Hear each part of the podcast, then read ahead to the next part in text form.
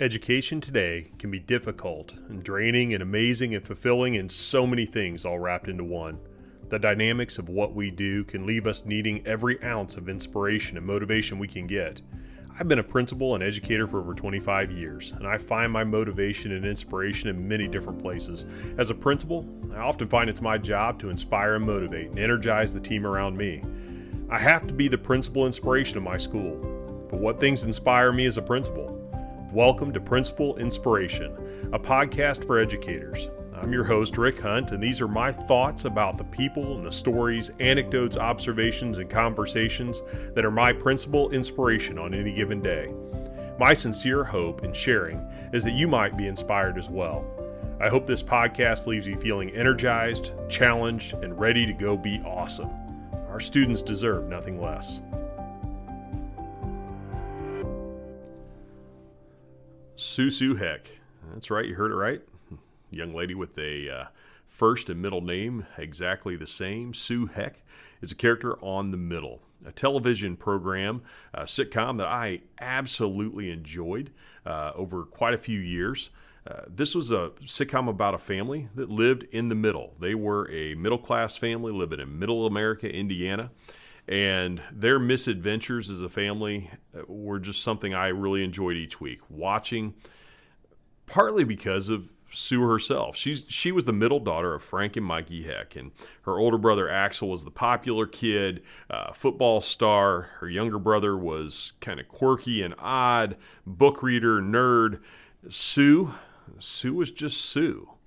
Uh, she's she was portrayed as the kiddo who nobody really could remember her name at school. She was the kiddo who tried out for every club and every sport, but yet never made a one. Sue was just there, and the the premise of that was that Sue, while she had all of these potential things that could cause her just to be terribly upset or, or down kind of person was the absolute opposite. She was the eternal optimist. Sue took on life with this positive frame of mind. And no matter what she did, she was going to do her best and try her best. And if she didn't make it, she just tried again. Boy, howdy, she was one of those characters that sticks with you a little bit in some of the things that she does because you're like, why would you continue to put yourself through that knowing that you're probably going to fail? Sue then is probably the perfect character to play on an episode about an experiment that she decides to do. Sue is in high school. She goes to her science class. The science teacher says, Hey, I want you to do an experiment. You need to come up with some hypothesis. And then you need to take that hypothesis and test it. And you're going to write a paper about how you tested that hypothesis and what the results were. And Sue starts off an experiment where she is going to see if smiling is contagious. Perfect, right? You've got the perfect eternal optimist who's headed out to make the world a better place by proving that smiles are contagious. And her hypothesis is yes, they are. So Sue heads out and she starts down the hallway. She begins smiling at other students, faculty. She smiles at all these different characters throughout the show. And she gets varying results. Some people laugh at her, some people give her a really weird look and run away, partly because of Sue herself. Like, Sue is awkward. Uh, she is socially awkward in a lot of ways, and as she's walking down the hall smiling at folks, she just put pastes on this giant toothy grin that is off-putting to everybody around her. Well, probably that was upsetting the experiment a little bit. She was getting reactions that had nothing to do with whether or not she was smiling at them with a genuine, warm, happy smile. It was this this creepy fake smile that Sue was throwing on there. She was going down the hall and it was kind of setting everybody off. Now, why is this one of the things that inspires me? Well, it was an episode that had, for some reason, has come up in my mind repeatedly as I walk down the hall. Now, if you ask anybody, probably in any building I've worked in as a principal, uh, they would agree with this that the teachers here, and actually for some reason, and these folks I don't believe have ever talked, but teachers at my last school had the same thing. They call me the bear. When I head down the hall, for some reason, apparently I just take on a uh, face that, that looks pretty grumpy. I, I, get a focused walk. I'm often headed from one point to another, quite often to either go pick up a kiddo or take care of an issue. And so I don't know, I just put on a focused face. It's not that I'm really upset or unhappy, but as I'm walking down the hall, I get a lot of teachers who tell me, oh, here comes the bear.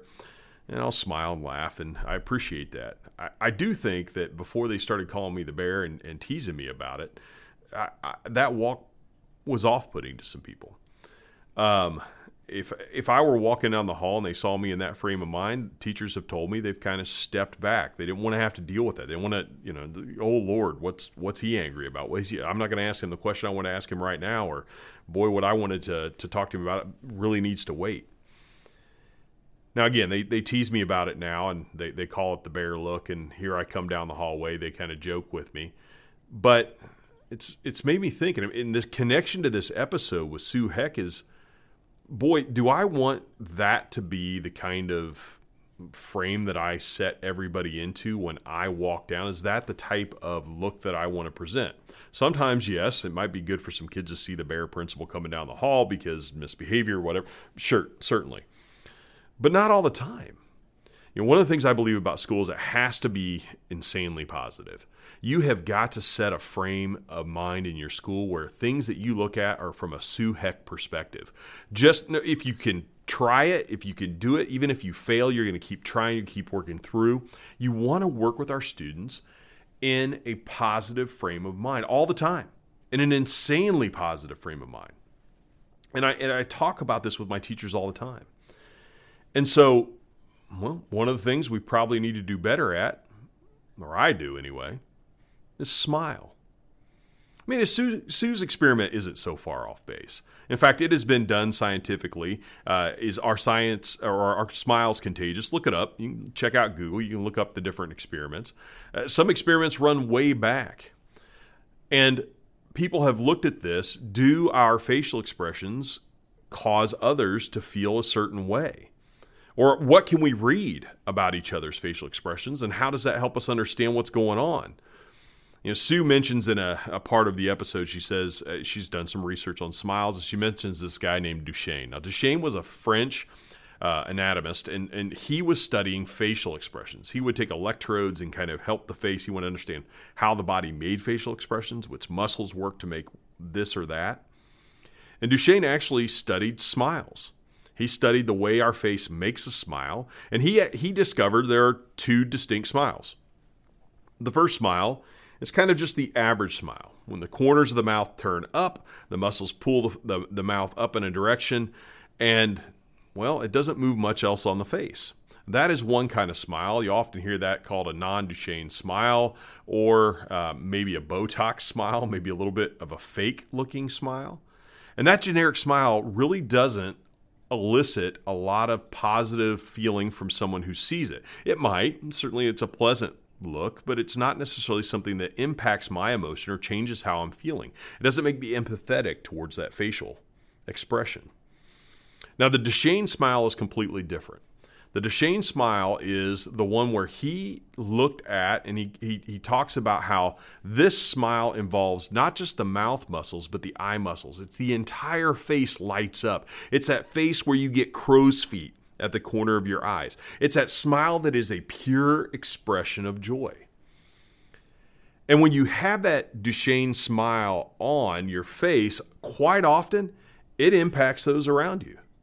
In fact, there are studies that show that when you have a genuine look of joy on your face, when you have a genuine expression of absolute and utter excitement or joy, people around you tend to catch that feeling. Same thing with a frown or a really deep, uh, you know, really upset look. Often, our facial expressions will change to match the person we're talking to. Why? Well, we've developed over time and and history uh, this ability to kind of use that mimicry. They call it facial mimicry. Use that facial mimicry to kind of connect with the person, so we can understand not just what they're saying, but a little bit about what they're feeling, and then we can work together and, and talk and, and go from there and I, we can have some empathy towards whatever it is they're going through or we can be connected to whatever it is they're excited about facial mimicry is is a part of that contagious smile thing And and Duchenne looked at that, and some others have looked at that since then. And and really, it is important to understand because as a principal, we set a tone, right? I, I think we set a tone in how we approach our day and how we treat others. If I walk down the hall and I am grumpy and I am the bear, I'm setting a tone.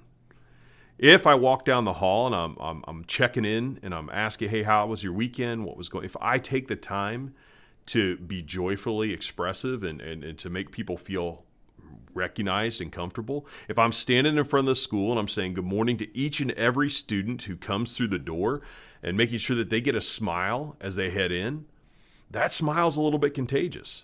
Even for the kid who came from something where they're carrying a whole load of baggage through the door. That's why it, eh, one of the things we do here at, at my school is we, we do something we call four before the door. We work to ensure that they are placed in the halls all through and teachers standing out in the hallways so that every child, when they come through, whether they're car rider, walker, or getting off the bus, when they come through the door, the first thing that happens is they're greeted by an excited, happy adult. They give them a big smile, welcome them back. Uh, sometimes, I don't know, I get goofy. I sing to them. I, I, try to carry on fist bumps, maybe not so much now on the day of, of COVID, but do everything I can to create that positive interaction for that student. If I see they're not feeling well, I might pull them aside and give them a little bit of extra smile. And, and ask them, hey, what's going on? And make sure that they have a positive start to their day. And as they head down the hall, somebody else is going to say, Good morning, missed you, we love you, we're glad you're back here. And yeah, we do say we love our students. I think it's important to set a positive frame, to set a positive tone, to help our kiddos as they get to their class begin to drop that baggage off little by little so that when they reach their class, they're ready to begin to learn. You can't learn in the brainstem. You can't learn if you are carrying a ton of baggage or a ton of, of concern from home into that classroom and then suddenly you're expected to do math. It's just not going to work. And so, what we try to do is set that positive frame. And I think that starts with us, right? If I'm the bear and I'm walking down the hall and I'm doing the things that I do and and not really paying attention to how I'm impacting others, well, the mimicry that I'm going to get is others who are in bear mode and very likely not going to uh, have a real positive day. And if that's teachers that I've impacted in that way and they're carrying it into the classroom, that's going to impact students. And suddenly, without a positive frame of mind, it's real difficult to run a happy school. And I truly believe happy teachers and happy students produce happy results for the principal. Everybody learns better when they're out of the brainstem. So, Sue Heck, I'm going to thank her for that little episode where she gave the creepy smiles and tried to prove a hypothesis after many attempts. Well, here, I'm going to put it into Sue's words herself. Listen to this. This is how she ends the episode. She wrote her paper and turned it in, and uh, the she is her reading that paper out loud, but the, the teacher looking at it as he reflects on what she says. Here's Sue. After many attempts with multiple subjects, including my family, friends, and a red lobster waitress, and an unfriendly baby, I unfortunately was unable to prove my hypothesis. However, like many scientists before me, I refused to admit defeat. It took Einstein 10 years to prove that E equals mc squared, and if it takes me that long to prove that smiling is contagious, then I am up for the challenge. For I believe there are some things that defy logic. French anatomist Duchenne wrote that joy is an expression on the face by the contraction of muscles, but it can only be put into play by the sweet emotions of the soul. And Duchenne had a whole smile named after him. Think of the smiles over the years that have inspired a whole world of happiness. Mona Lisa's, Justin Bieber's, some might laugh at me. I know, just as they laughed at John Gurdon. He was told in high school that he would never be a scientist. He just won the Nobel Prize. I guess it just proves that being dismissed by people who think they know better is not an obstacle to winning a Nobel Prize. So I will continue with my research one smile at a time until I prove that smiling is contagious. Because I don't want to live in a world where it isn't. I guess I don't want to live in a world where it isn't either. I want to make sure that I'm doing my best to set a positive tone for a positive school with positive teachers and positive kids because that's going to produce the positive results that we all want. Make sure you're smiling more. Make sure you're setting a positive tone for your kids, whether it be four before the door or whatever you do to help those students unpack the baggage, help your teachers unpack the baggage of whatever may have occurred on the way into school that morning, whatever it was. You carry it in too. And believe it or not, smiling helps with that. Smiling can change a lot. Go smile more. Go be awesome. Our kids deserve nothing less. Now, I'm going to put a PS to this episode because I recently talked to my staff about smiling. I put it in my morning memo and I got some feedback real quick from the team where they said, Hey, that's all great and thanks for the reminder that we need to be smiling more and the reminder for before the door. But how do we do that when our entire smile is covered by a mask? Uh, right now, that's how we all are. In many places, we're having to wear masks in schools. So, how do you create that positive vibe? How do you create that positive feel? Well, give it a Duchenne try. Make that smile go all the way up to your eyes. Get those eyebrows raising up. Make sure that the smile goes above the mask and right up into your eyes. Light up that face. And also make sure it's in your body posture. How do you look when the kids are coming down the hall? Is your head down? Are you stomping your boots as you walk like the bear? Or are you upright and giving everybody a look straight in the eye? Are you smiling with your whole body? Are you smiling with your whole face? Yeah, we can't see each other smile right now, and that's pretty sad. In fact, I truly believe it impacts a lot of the positivity that we could have in schools. It makes it difficult for us to read and understand our students' facial expressions while we're teaching, and that helps us understand how they're learning. Masks are no fun. They're part of what we're having to do to kind of control this whole spread of the COVID, but I do think that we can smile and we can be positive and we create the kind of environment we want, even with our lips covered. Put that Duchenne smile on, make sure it's getting up to your eyes, and go make a difference. As I said before, go smile more. Go be awesome. Our students deserve nothing less.